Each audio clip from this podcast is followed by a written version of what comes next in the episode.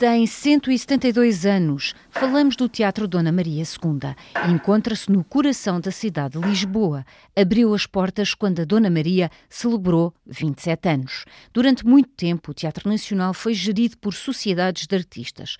Tinham que concorrer e a melhor proposta ficava a gerir o teatro. A gestão que durou mais tempo foi de Amélia Rei Colasso Robles Monteiro, um grupo histórico. Oh, mas que encontrou! Que encontrou! Magoou-se.